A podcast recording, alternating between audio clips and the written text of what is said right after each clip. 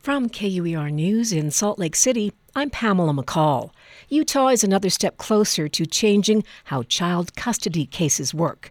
As KUER's El Cowley reports, a bill dealing with the issue passed out of a Senate committee today, but there are still concerns about how it's written. The bill, coined Om's Law, seeks to restructure family court proceedings involving parents with a history of abuse.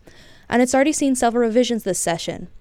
Dr. Marina Money urged committee members today to include emotional abuse of a child to the list of things a judge can consider.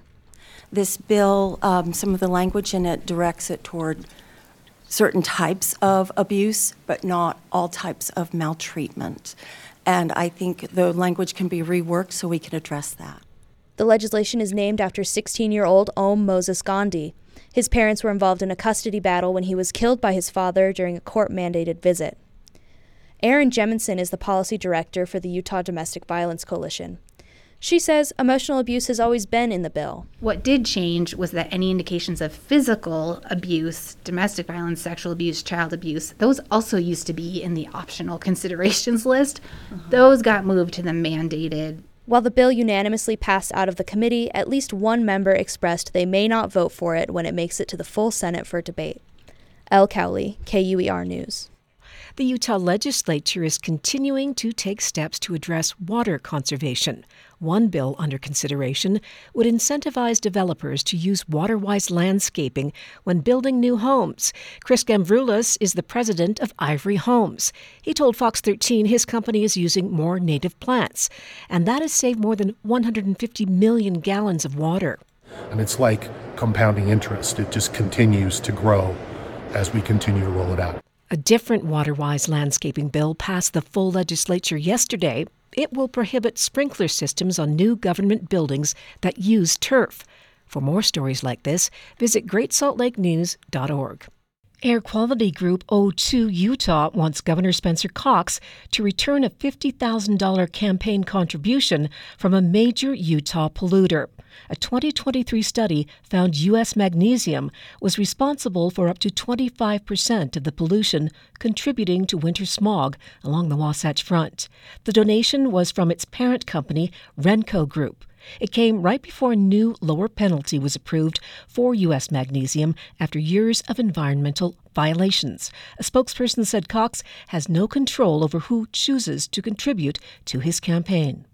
A lawsuit has been filed in connection with the 10 year old girl's fall from a Park City Mountain chairlift in 2020. It alleges that employee negligence led to her 30 foot fall that resulted in serious injuries. She got on the lift with three friends, but they could not pull down the safety bar. KPCW reports the girl then slid off the chair and was dangling. The lawsuit alleges the operator saw the girl but did not stop the lift for 300 yards. The girl's father was in the chair behind her and was among those yelling for the lift operator to stop the chair. Her father also sustained serious injuries when he jumped off another chair to help her. Las Vegas casinos took in a record amount of gambling revenue last year. Other cities are gaining traction as gambling destinations, but they're far behind Las Vegas. Yvette Fernandez reports for the Mountain West News Bureau. Las Vegas remains the number one gambling spot in the nation, with nearly $9 million in revenue. That's more than twice as much as second ranked Atlantic City, New Jersey. Colorado's Black Hawk Central City area ranked 10th in the latest data from the American Gaming Association. Bob and Kim Kimdeby Lademans are visiting from Belgium. They say Las Vegas offers much more than just a single draw. Las Vegas is a brand, so if you want to gamble, you come to Las Vegas. It's the city of entertainment. Yeah worldwide. It's, yes. it's well known. I think it will be very difficult for other cities to arrive to the same point as this. Nationwide, revenues from casino games, sports betting, and iGaming hit $67 billion last year, according to the Gaming Association. These figures do not include tribal gaming revenues. For the Mountain West News Bureau, I'm Yvette Fernandez. There are more indications that Utah's economy is off to a strong start this year. The Salt Lake Chamber and Kem C. Gardner Policy Institute have updated their economic dashboard with data from January. It cites three factors for continued growth and stability, including median home prices falling to their lowest level in nearly a year. And it singled out the Salt Lake City Airport for breaking its previous passenger record in 2023. Nationally, the dashboard says declining inflation is also helping the state. The data is updated monthly. You are listening to KUER News.